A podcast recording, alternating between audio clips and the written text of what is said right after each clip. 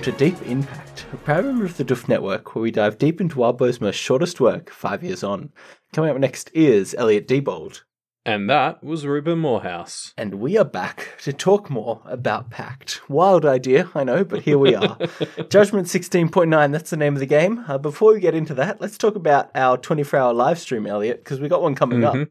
Yep, just just the one, I think. Um, Yep, but uh, yeah, so the first uh, of many.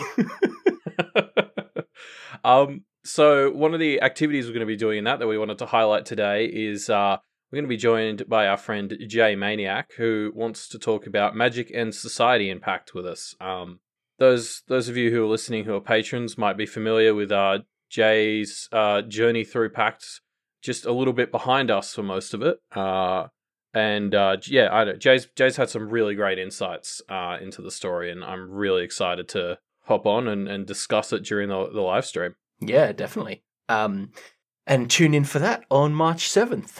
But for now, let's continue talking about Judgment 16.9 because it starts with things getting worse. As many Pact chapters begin, things get worse. Um, basically, blades continue to erupt all around Blake and our group, and um, these vestiges turn into half vestiges or quarter vestiges, and they begin to basically smush in on the group. Yeah, and, and I mean, there's a fantastic sort of double strategy here. Like, not Mm. only is the battlefield shrinking, but the number of enemy combatants is like rapidly increasing. Yes. Um, there was sort of already a, a strong impression last chapter about, about how we had this sort of endless tide of enemies, and uh, this chapter just like ramps that up, and now it's just like you know the tide is coming in. It, it almost feels like they're being taken over by this tsunami of enemies. Yeah, it's a real scrappy, chaotic kind of fight, which, you know, on the plus side is totally Blake's wheelhouse, right? Like he he clearly does better in these scrappy kind of fights than he does in drawn out practitioner duels. Yeah, well, it's so perfect for, for for like what's going on here. Like like the barber is a demon of ruin, so of course he's not going to have you know some formal military, you know, employing proper stratagems or, or or whatever. Like there's no order to this. He's created this disordered mass of enemies, and he just uses the sheer number of them to like overwhelm you. There, Yeah. There's there's nothing organized about this Yeah. because that that would be the opposite of what he sort of stands for. Um, but eh, yeah, I mean, well, as you just mentioned, his that's that's what his son is good at too. So, Yeah, like father, like son, I suppose. Um. So so Blake Blake kind of thrives here a bit. Um. For, for for most of it, but uh, yeah, like it's just it's just so perfect to everything that's been set up about the barber. Yeah, yeah, yeah, it definitely is. Um, yeah, you're right. I didn't make the connection of the ruin leading to chaos, but it's a good one. Um, so uh, Blake kind of thinks about this and thinks how basically what Barbatorem seems to be doing is kind of binding the humans, which is a bit of a wild strategy. Uh, basically, the the thought that you know like binds like, and these are armies of you know very populous, numerous, weak creatures, which describes humans pretty well. um, and I don't know, maybe that's a bit of a stretch, but I think the fact that Blake thinks that it might be true again kind of makes it true. Yeah, well, and a lot of the vestiges are we used to be humans, um, and obviously, you know, in our main duo right here, we have also Yes. vestiges who used to be humans. Yeah. So at the very least, it's going to do something to them. Um, yeah, I mean, Lola kind of delivers on this towards the end of the chapter. Like she she talks about how what Barbatorem does here is basically like uh, enchantment style tactics.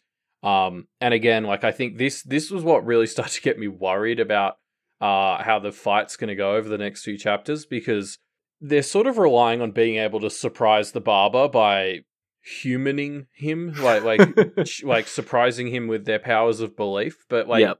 this this sort of technique right here to me shows that I mean Barbatorem's pretty switched on. Like he kind of uses a human technique against them. Yeah, Uh, he gets how it all works. yeah, like you know, he's not dumb basically, and like I think you know their their whole plan kind of relies on catching him off guard with just their belief that they can get this to work, and now we've just kind of got to hope that that's still true, even if Barbatorem knows that's what they're trying to do. Yeah, yeah, um, yeah. Interesting. I, it is a. It's an interesting wrench to throw in the plan, right? Of no, no. Barbatorem understands this world too. You can't kind of just outthink him because he's operating on the same level as you guys. Yeah, I mean that that seems to be the case. So it's going to be really interesting to see. I mean, and that's a lot of this chapter sort of sets up how you know theatrical the barber is is being with a lot of this. I mean, we'll get there Yeah. at the end. Um, so yeah, like I think I think they've maybe underestimated how clever the barber's being with a lot of this, and Yeah. that has me. I can't say more worried because I think I'd already maxed out at worry, but um, you know, it's it's a cause for concern. Yeah, definitely. Um, so another interesting thing that happens here is, um, and this kind of gets contextualized a bit more later, but Blake keeps referring to Rose's body. Um, and so it, it, it's a bit confusing at first, but it kind of comes out later that Blake's body is kind of seemingly a, a bit of a shell around Rose's body, um, which which reemphasizes to me that there is, in Blake's mind at least, this explicit separation of Blake and Rose still. Um, and he's not claiming ownership over this body. He's kind of manifesting to protect it, which is interesting to think about, considering the fact that that probably means he's still on board with the Rose be the one who survives plan. Yeah, like I got the impression last chapter that he was starting to scrub bits of Rose's body away, like kind of phase phase them out of existence to make himself more hollow. Um, and that, Uh, like, I guess you know, may- I think he maybe did that for some parts, but not all. But you're right, Yeah. like it's not he. he it's kind of like I feel like it, it- it's like physically, it's you're right. There's sort of this Blake shell kind of popping out of Rose, like it's Well, not quite uh, around uh, her because he came out of her in a very gruesome way. Yeah, it's like a, a twig mech that Rose's lifeless Yeah. body is piloting. Yeah, like those um, you know, in like the the Last of Us, like those sorts Mm. of zombies Mm, with mm. uh made out of funguses and stuff. It's Yeah. little fungi. It's like that.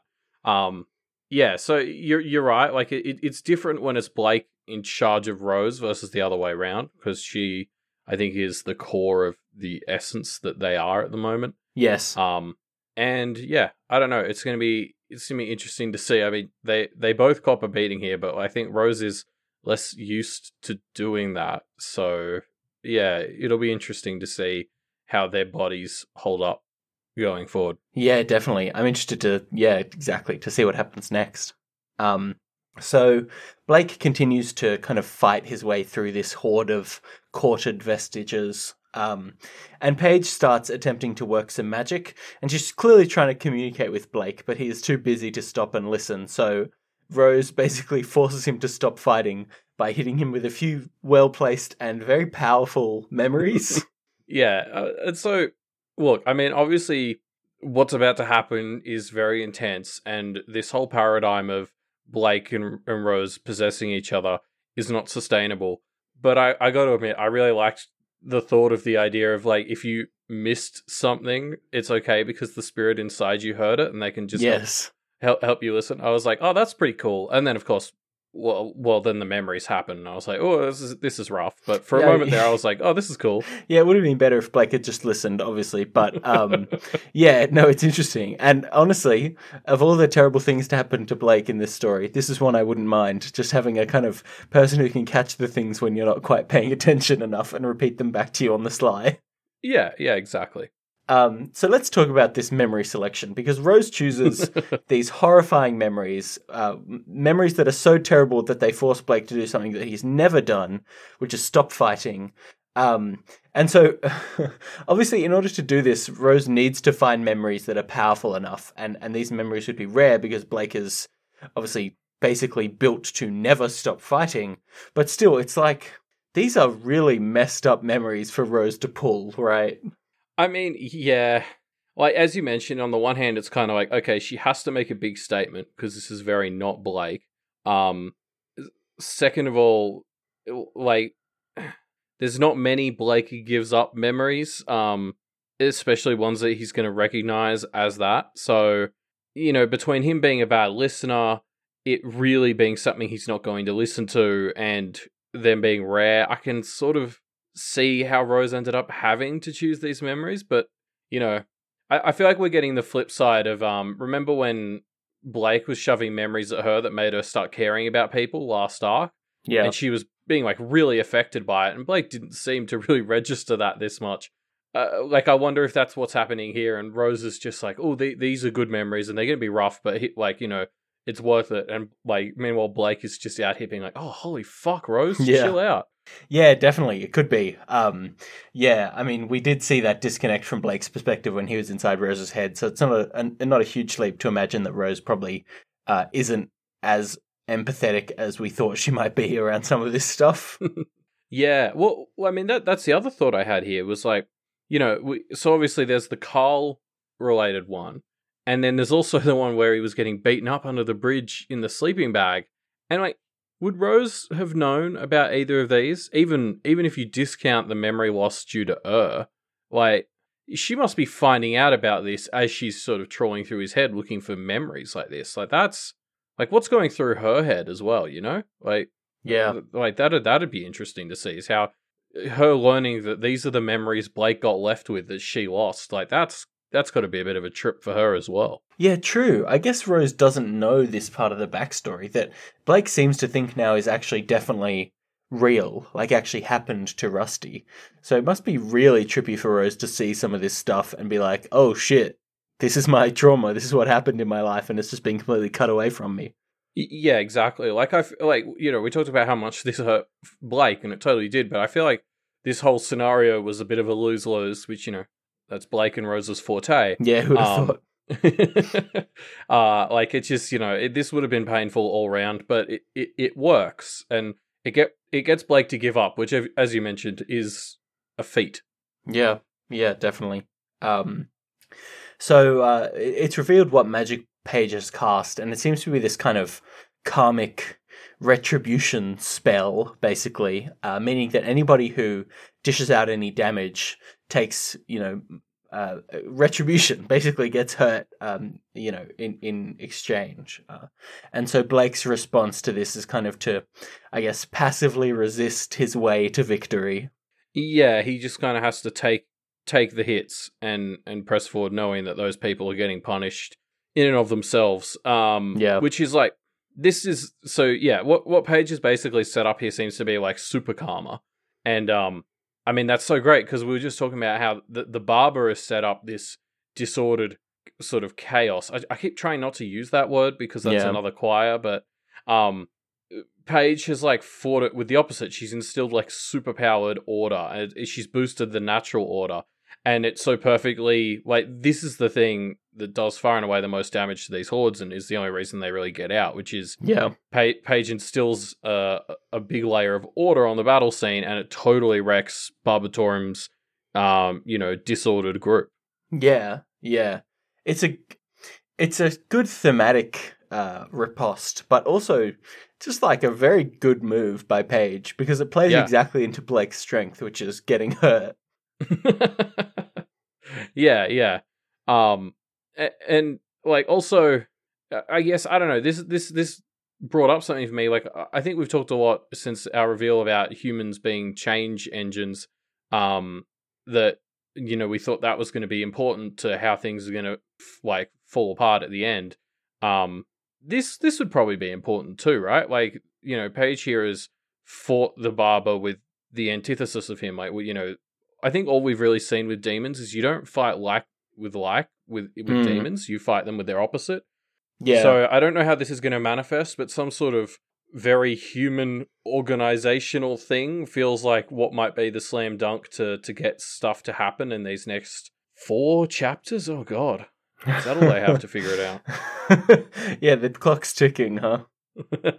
yeah, Um, yeah, uh, yeah, it's a really cool move by Paige, right? Um, and there's a lot of really cool thematic stuff. Uh, not the least is that it's great that there's a Thorburn whose specialty is just vindictive karma magic. Like, it, it just is hilarious. I love it. yeah, yeah, yeah. It, it's good. Yeah. Um, so we also see uh, Blake notices uh, the the bra goblin, the goblin who he gives the bra to, basically doesn't attack and gets punished by Paige's Paige's you know spell, and seems to be basically out of commission now, which just means this whole bra gift thing from last chapter didn't really go anywhere, which I think makes it even better. I mean the the goblin's still around at this point in the fight. That's kind of impressive. Like Yeah, I suppose that's a a win for a goblin. I don't know. I want to give Bra Goblin the benefit of the doubt. I'm on Ro- I'm on Rose's team here. All right, fair enough. I mean, weird hill to, to pick to fight on, but fair, fair enough, Elliot. You do you. Um, so Blake, using this uh, opportunity that, that that Paige has given him, Blake manages to fight his way back to the rest of the group. But of course, when he reaches the group, he realizes that a key player is missing. Green Eyes. Um, she's kind of pinned down in a in a big mess of these vestiges, and so Blake fights his way over to her and rescues her. I was gonna say, I like it, it seemed too easy, but it totally didn't. Blake got the shit beat out of him to to get there. So yes, um, it's just packed. It, it was still too easy, but it wasn't easy. Um, yeah, I, I don't know. I love this moment because it's just like we just get back to safety, and just as you're about to take a breath, it's like, wait, where's Green Eyes? And and it, Yeah. was, you just immediately like, well, Blake's gonna have to go get her. Like that's not yes, that's not negotiable. Yeah, which is good. Like it's good that there's still things that he is not going to negotiate on. And I actually we'll pull out another one later on that I think is quite interesting. But um, yeah, this is a he. He really is her knight in shining. Let's say knight in glistening armor because that can have a bit grosser of an implication. yeah, I, although obviously she gets to return the favor very quickly because as they get about halfway back, uh, Paige's spell runs out and it goes back to uh, Green Eyes as a beast mode. Yeah, Um, so it's very much a mutual savesmanship.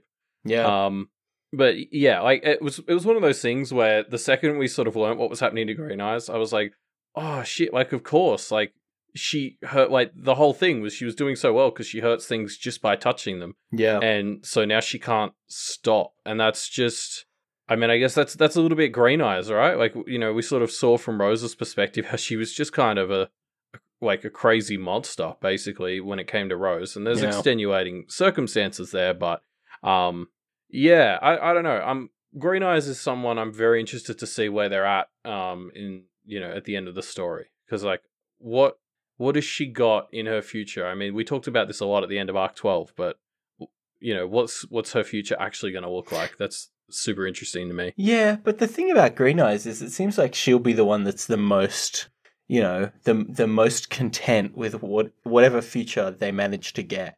Like as long as she's got people that she cares about, dot dot dot Blake, um, then she'll be happy. And I mean, maybe that won't happen, but it does seem like um, if if Green Eyes is going to get a happy ending, it's going to be because it's with Blake, and so they'll she'll probably be fine.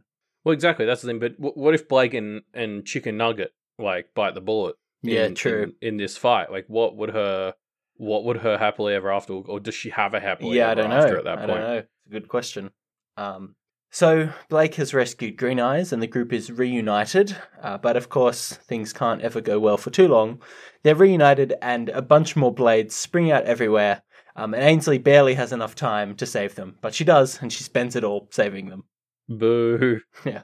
Um, I love this though. So Ainsley breaks a candle, and it it turns the world into a cinematographic slow motion kind of shot. yeah Um, it's it's like it's in text bullet time Yeah, and it's so wild. Like I, you, it's the type of text uh, moment in this text where you can just see it. You can just see it in Yeah. your head as people are kind of desperately trying to slow motion move their bodies out of the way of these blades that are coming at them from all angles. It's it's great.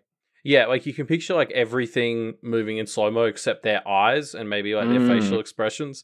And um, like there's a bit where Blake kind of looks across the group and sees everyone dodging their blades, and I Mm. just like you're right. I just pictured it as this panning shot where we're sort of crossing and seeing each one in turn. yeah, There's the moment where we hear a Green Eyes shriek, which really stood Mm. out to me because I don't. That seems like so much more emotional than anything we've really heard from her. Like yeah, um, and it is because you know there's the second sneak attack blade coming for for Blake and Rose, and like you can just again picture like Blake's head slowly turning as the camera slowly turns to like see this blade coming right at him. It's um, it, it's so fantastic this bit. yeah. It's it's it's really fun. It's really fun. Um, so yeah, the group does well with uh, with Ainsley's help. They all manage to dodge their blades, so that's good.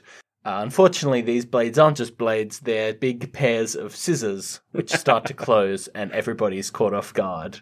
This is one of those great uh twists I'm always sort of talking about, where it's just like as it starts happening, you're like, how did I not see this coming? Yeah, man, it's so good. We we get these lines where everything just kind of settles down, and then Blake, uh, then we get then the first of the blades moved. What I'd assumed to be blades were only part of shears or great pairs of scissors, and it's this moment of like, oh, okay, we did it, we dodged, and then suddenly, oh shit! It's like immediately. There's no way people are going to be able to dodge this cleanly, and they don't. Uh, it it really completely fucks over the team. Blake and Rose both get part of their hands cut off.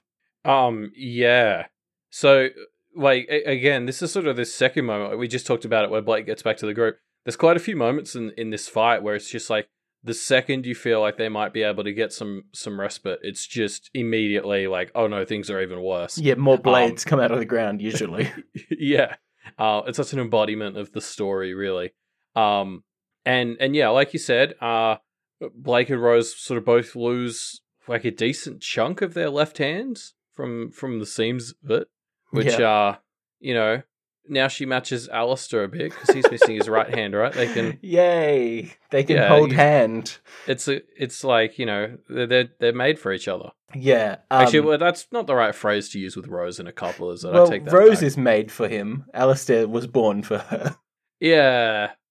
um, uh, can we talk about again? This this brings up the different body parts thing because Blake explicitly thinks that he loses some of his hand and Rose loses some of her hand, which is so weird and must mean they have separate hands and Blake's hands are just like a wrapper around Rose's hands. Yeah, yeah. Like I am sort of picturing it as it's kind of like Blake with bits of Rose underneath, and he's phased some bits out, but like there's still lots of Rose flesh kind of visible where he would normally be hollow. Um, Yeah. which I guess just kind of means it's closer to what Blake was, you know, like in arc ten or so before he before he fully twigged out. Yeah, yeah, true. Um, there's this other line that I really like where Blake uh, thinks I had to double check that I hadn't been cut so deep that there was a double of me. Which, first of all, that's just insane. Like the the idea of Blake being cut in half again. But I'm also really curious to see what a quartered version of Rusty would have looked like. Like Blake and Rose, and you know Ross and Bridget, I guess. I yeah, I I had the same thought. I was like, I feel terrible, but like I'm kind of disappointed no one got cut because I wanted to see Yeah. what what it would look like. I, no one yeah, got the- cut that we know of. Well, yeah, true. Um, but like Blake and Rose, yeah, that'd be a really interesting one. Like, where would the cut go? Uh, Like, what what rules and stipulations are there around cutting them again, especially now that one's possessing the other? Well, Um, I was kind of thinking for a second on my first read, not this time around, but on my first read, I was thinking, what if Blake's hand gets cut off and then suddenly there's just like these two little vestige hands that are trying to like choke them or something? or maybe maybe Blake can like adopt one of them and then he has this hand pet that he can like throw at things and it'll try and choke them and stuff. Don't pretend that wouldn't have been awesome. no, yeah, yeah, sure. Um, yeah, I don't know. Like, like I, I, I went off on a big tangent here in my live read, thinking about like, do you reckon Rose Senior might have put extra rules in the agreement about cutting Blake and Rose about Mm, cutting them again? Yeah. Um, like maybe they're protected from subsequent cuts in some way. Um, that would be a nice feature for them to have in this final fight. Is why I yeah, was thinking true. that. True. Um, but even then, like you know, yeah, with them possessing each other, would it be like two halves of Blake and Rose? Like, would we have two half possessions going on? Would it like maybe they just pop back out and it'd be Blake and Rose again? That'd be convenient. So n- not that. yeah, that'd um, be so helpful. Yeah, like yeah, I don't know. I was yeah, again, I was kind of like, oh, would have been cool if they got cut. Like it would have been awful, but would have been cool. Yeah. Um, so the group has manages to kind of pull themselves together. Then, then none of them are dead from this, so that's good. Um, and they manage to finally bust into the tower, slipping inside, and they kind of seal the door closed behind them. And so it took me till here to realize that this chapter is just a zombie movie. Yeah, like we've just had the hordes of of like mindless enemies we had we had the dive the heroic dive into the crowd to rescue someone who fell over and um now we have the conversation about if anyone got bit yeah, totally. It's it's great. I love that last pull out of they are just talking about if anyone got bit without no- them noticing in this. It's such a good pull. Um, the thing I love is they they you know they're worried about is did anyone get barbiturated, and it's a good thought. Like it's something they should check. But immediately Paige is like, well, what about you, Blake? And they kind of figure out that Blake didn't. but then that's the end of the conversation. Like they didn't rule anybody else out, and it gives me this feeling of like, oh, I hope this doesn't come back. Yeah, yeah. I like on my second read through, I did sort of try to like, you know, put my tinfoil on and, and see if I could deduce if anybody might have been barbered. Um, I don't think so, but if I had to put money on it, I reckon Lola. Mm. Ainsley's Ainsley's too obvious as a suspect. She, you know, because we we just saw that um like two chapters ago, I think it was like the the fat the fat lump guy, and then you know there was like the crazy muscle woman Yes. other half, and so like my, my thinking was Ainsley got cut, and this is sort of the weakness half, and then there's some super Ainsley like probably climbing the building or something. yeah, Um, I'd love to see that. whereas uh like whereas Lo- Lola's actually the one who kind of redirects the conversation, so maybe we got cunning Lola here. But anyway, again, this is all tinfoiling. I I would not put money on either of these, but it was fun to fun to get paranoid for a bit. Yeah, yeah, yeah. Um, yeah. So I, I realized we skipped over a bit as well, which is there's this moment where Peter pulls what is the the best play I've ever seen him make, which is he starts to enter the tower, ducking under a blade, and stops as this blade falls down, and then complains that Barbara is too predictable, which is so perfect. It's like such a weird, awesome Peter Thorburn thing to do. Uh, Yeah, well, you know what was funny as well is it struck me as a very Blake thing to do because everyone else, like sort of apart from Blake, is sort of like, oh, like what are you doing? You could have told us, you know, like Yeah, yeah, you, yeah. you just go off and do stuff like that. And I was thinking, geez, good thing Blake didn't join in on criticizing that because I could totally see early story Blake uh doing this while the group was there and just being like, yep, yep, I knew that was coming, uh, without telling anyone beforehand. yeah. Um, yeah, I, there's some interesting bits here about how the blades are very weak, and I think it leads into the conversations that we're about to have um, about the barber and where exactly he's out. He's at power wise. Mm. Yeah, well, we're going to talk about that in a little bit because um, the group kind of chats about this for a bit before they head up. Uh, they head up. Uh, it's Blake and some of the group. Ainsley, Lola, Evan, and the Musketeers are left behind. Um, and Evan, I think, is a bit rightfully annoyed at this. Yeah, I mean, trying to get Mister doesn't let things go to to stay behind was always going to be a bit of a struggle, and it seems like seems like Evan is willing to stay behind, but he's not happy about it. Yeah. Um, and let's talk about the reason behind this, right? Because Blake talk says that the reason is in case things go fucked up up upstairs, they need to tear down the tower, and this will, you know, be an okay backup plan. Um, but that's kind of bullshit, right? Like, if things go that badly, I don't think the the the remaining leftovers of Ainsley, Lola, Evan, and the Musketeers are going to be that much help. I think it's just Blake doesn't want to gamble Evan's life here. Like, even in this most desperate of situations, he isn't willing to put Evan in such a dangerous situation, which, considering that we've kind of tracked how Blake has been uh, kind of abusing his relationship with Evan a bit, especially in arc 13, it's a good sign. Yeah, yeah, I'm I'm I I sort of tried to read that into it as well. Like I think that's the explanation that makes the most sense. Um he kind of has tried to do that in the past, like keep Evan out of the danger zone and this is probably uh, you know, this is a fight that's going to have a wider danger zone than any other one.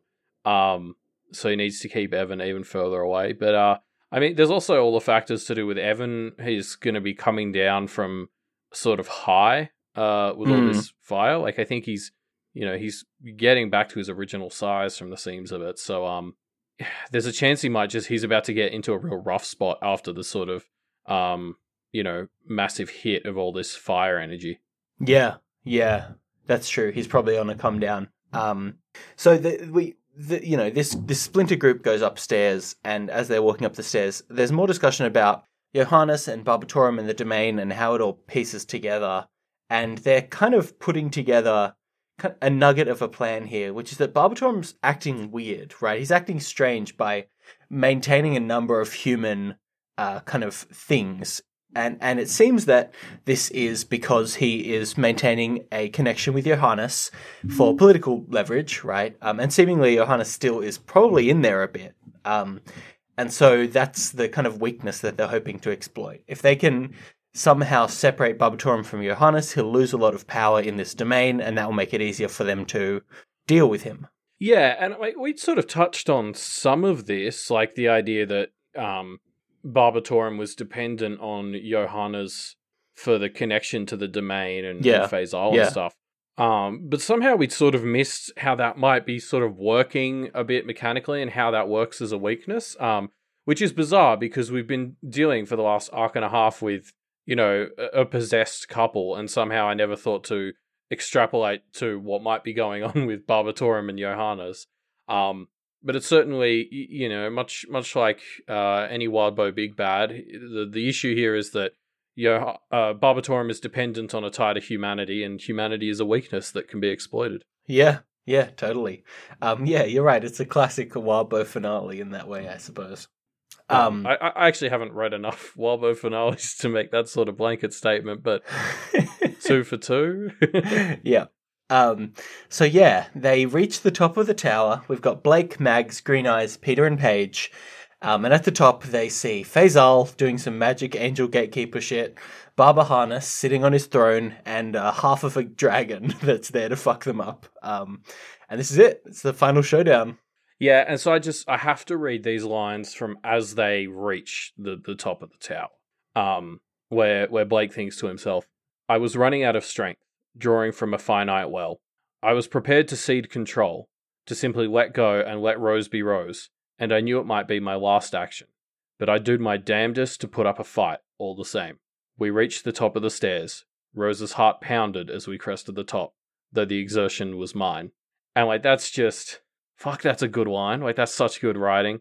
This like you, we set up this little warrior moment for Blake where he, he basically is entering this room and that thought essentially boils down to uh yeah, I'm probably going to end my time in this room by killing myself. Mm. And it's capped off with this line Rose's heart was pounding as Blake is doing the heavy lifting, which is just like again, like the way Pact just works what's happening symbolically into Yeah. the actual story is so fantastic. Like I, Yeah. I loved this. Yeah, it's great, isn't it? Um, I love the way this is kind of hanging a lampshade on. This is it. This is the finale. Um, Yeah. and if and Blake sets the stakes for himself that if he gives up control here, he knows he's not coming back.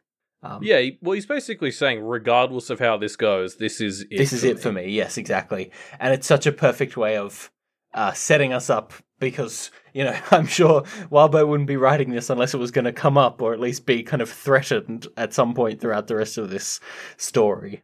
Yeah, yeah. But I, I just I couldn't get over that line about Rose's heart pounding while Blake does the the heavy lifting. It's so it's so good. Um, Yeah. But then it leads into what is a frankly bananas scene. So like if we just move through this one step at a time, because holy fuck. Um, so first of all, the dragon isn't even cut like completely. Like No. like Baba Hanas is just flexing with it. It's just the barber's just cut it and surrounding it has surrounded the throne with it. Just just as a power play. yeah. Um, Like- it's a bit of an insane move, right? Like yeah, ho- holy fuck. And um you know, we're just talking about like the relationship with Johannes and stuff. This really just shits on everything Johannes was standing for as well. yeah. Um, and then that's not even the craziest thing in the scene because the spheres that have been like in the sky the whole time are apparently like a whole other thing up here because they're just like straight up gateways to. I, I don't even know where the fuck they're gateways to, but it's bad places. Uh, it's Well, not good. It's, yeah. it's not. It's not happy places. They seem to be. They have a lot of demonic imagery, right? They it's Yeah. described as there's parts of like uh, one of these spheres crowded in teeming masses, uh, giving giving Blake a close up of the shapes there, which are lesser demons. So that's fun already. There's one that's like fire and ruin. There's one that's darkness. There's like very uh, strong demonic imagery, kind of hinting to us uh, this gatekeeper who is opening gates is not opening gates to nice places. yeah, yeah, exactly. Like this is where Faisal falls into the barber's plans, basically. Yeah. Uh, I I don't know if Barbatorem is planning on opening these gates fully or whether this is just a power play, but like e- either way, I mean, there's the one where it's just it's just the darkness, and when they look in it, there's this sense that it's just taken what you were looking at. Like like it's it's like it's like a I assume this is a higher level first choir demon than Ur. Um, yeah, Yeah. yeah it's it's such it's such a crazy like this whole set piece like this this chapter just ends by defining the set piece for next chapter which is all these fucking demon spheres of awfulness surrounding uh mostly chopped up dragon and Johannes slash Barbatorem in a power pose with Faisal behind them. Like it's I think Mag sums it up perfectly with the final line of just fuck. Yeah, which again, coming from Mags, perfect. Um, Yes, yeah. Uh, yeah. So basically, the plan here is they're on this big tower. It's uh, basically a sumo wrestle. They've got to knock Barba Barbatorem off of the tower, and that will, you know, not win them the day, but make things slightly better. Yeah, which like yeah, I don't see how they're gonna do. And, and as you said, like that that's only step one of Yeah. uh you know, Blake number of steps. yeah. So, their their we'll plan see. is like that meme where step three is just a bunch of question marks, and step four is Yeah. beat Barbatorem. exactly. Um, so yeah, we'll see how they do that next chapter, I suppose, because that's the end of 16.9. But before we wrap up the episode, let's dive into some comments and see what people were talking about five years ago when this chapter first came out. Elliot, hit us with that comment. Uh, so I've got a comment from quite possibly a cat, uh, who I think quite optimistically uh, takes the opinion that Faisal, i- everything is still going according to Faisal's plan. Yeah, Um, sure, sure. Very optimistically, I think at this point. Um, they they do concede at the end that maybe it's just like there's there's remnants or or Faisal might might have backup plans, which I think is more realistic. Um, but I, I just sort of wanted to bring this up because we'd sort of skipped over in the notes. Um, like you know, Faisal's here. He's he's a player in this.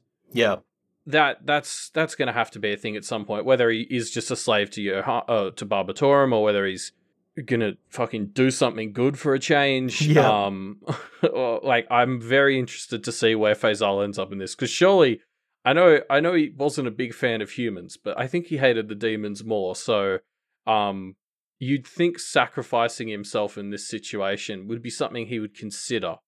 Surely, like I, I don't know. I think you know he he is a planner. That was his whole his whole interlude was about establishing him as a planner. So hopefully he's coming or has come up with a little a little something. I'm not expecting him to be the linchpin of, of everything that's about to happen, but if he can if he can tilt the board just a little bit to let our our spinning top Blake tip things off, um, perhaps literally right here, uh, that would be nice.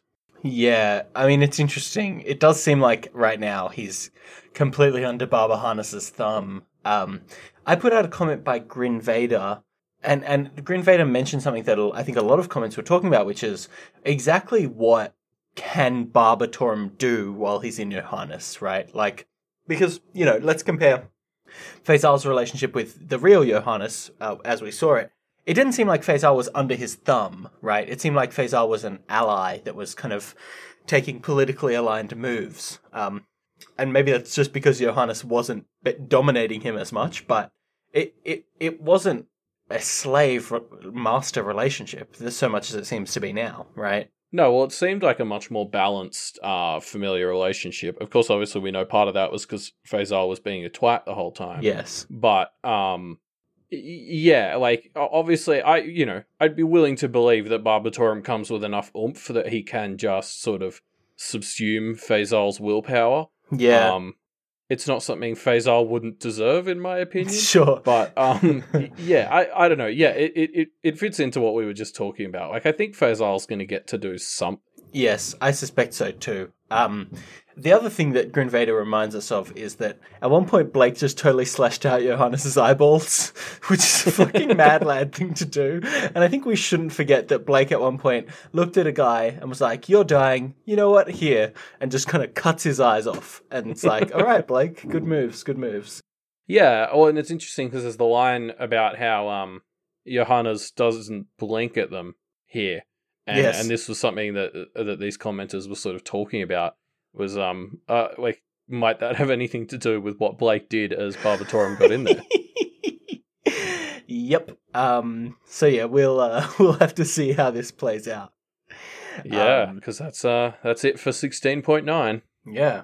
Uh, thanks for joining us, folks, in this, our final bonus episode. Uh, if you want to, you can leave us your thoughts on our f- uh, discussion. I almost said final discussion question, but not yet. On our current discussion question, which is talking about what would your domain be like, and a lot of people have put a lot of thought into designing their perfect domains, and I'm really interested to see everybody's. So, um, if you want to answer that discussion question, you can leave your answer or just general thoughts on this chapter or on the show in our discussion thread, which we linked down below. Yes, uh, and if you head on over to doofmedia.com, that's where you can find a bunch of other shows that also do discussion questions. Uh, Kingslingers, they do them. We've got Ward, they do them. Um, I don't know about We Want More actually. Do the but, right um, thing is basically one big discussion question. yeah, that's true. Um, so yeah, go go check it out. There's tons of stuff to talk about on the Doof Media Network, which is why we love being a part of it. Yeah. Um, if you want to get in touch with us uh, and you don't like Reddit and you don't want to check out the website, well, do you really want to get in touch with us? I guess. But if you if you're sure you do and you don't like those methods, check out our Twitter, which is at MediaMT Podcast. That's where you can tweet at us, see all the cool memes that we tweet, see all its live reads, all that good stuff. Yep. Uh, and we also have a Patreon, patreon.com forward slash doof media. For $1, the big perk you get is access to the Discord. Heck yeah. That's another way to get in touch with us. Um, I- I'm there way too much personally. Yeah. Uh, I'm very, I'm very accessible there. The Discord has a bunch of fun little events and activities. Um, recently, a lot of people have gotten really into playing Minesweeper. So, for about four hours today, I played Minesweeper and chatted to people about it. So, that was fun.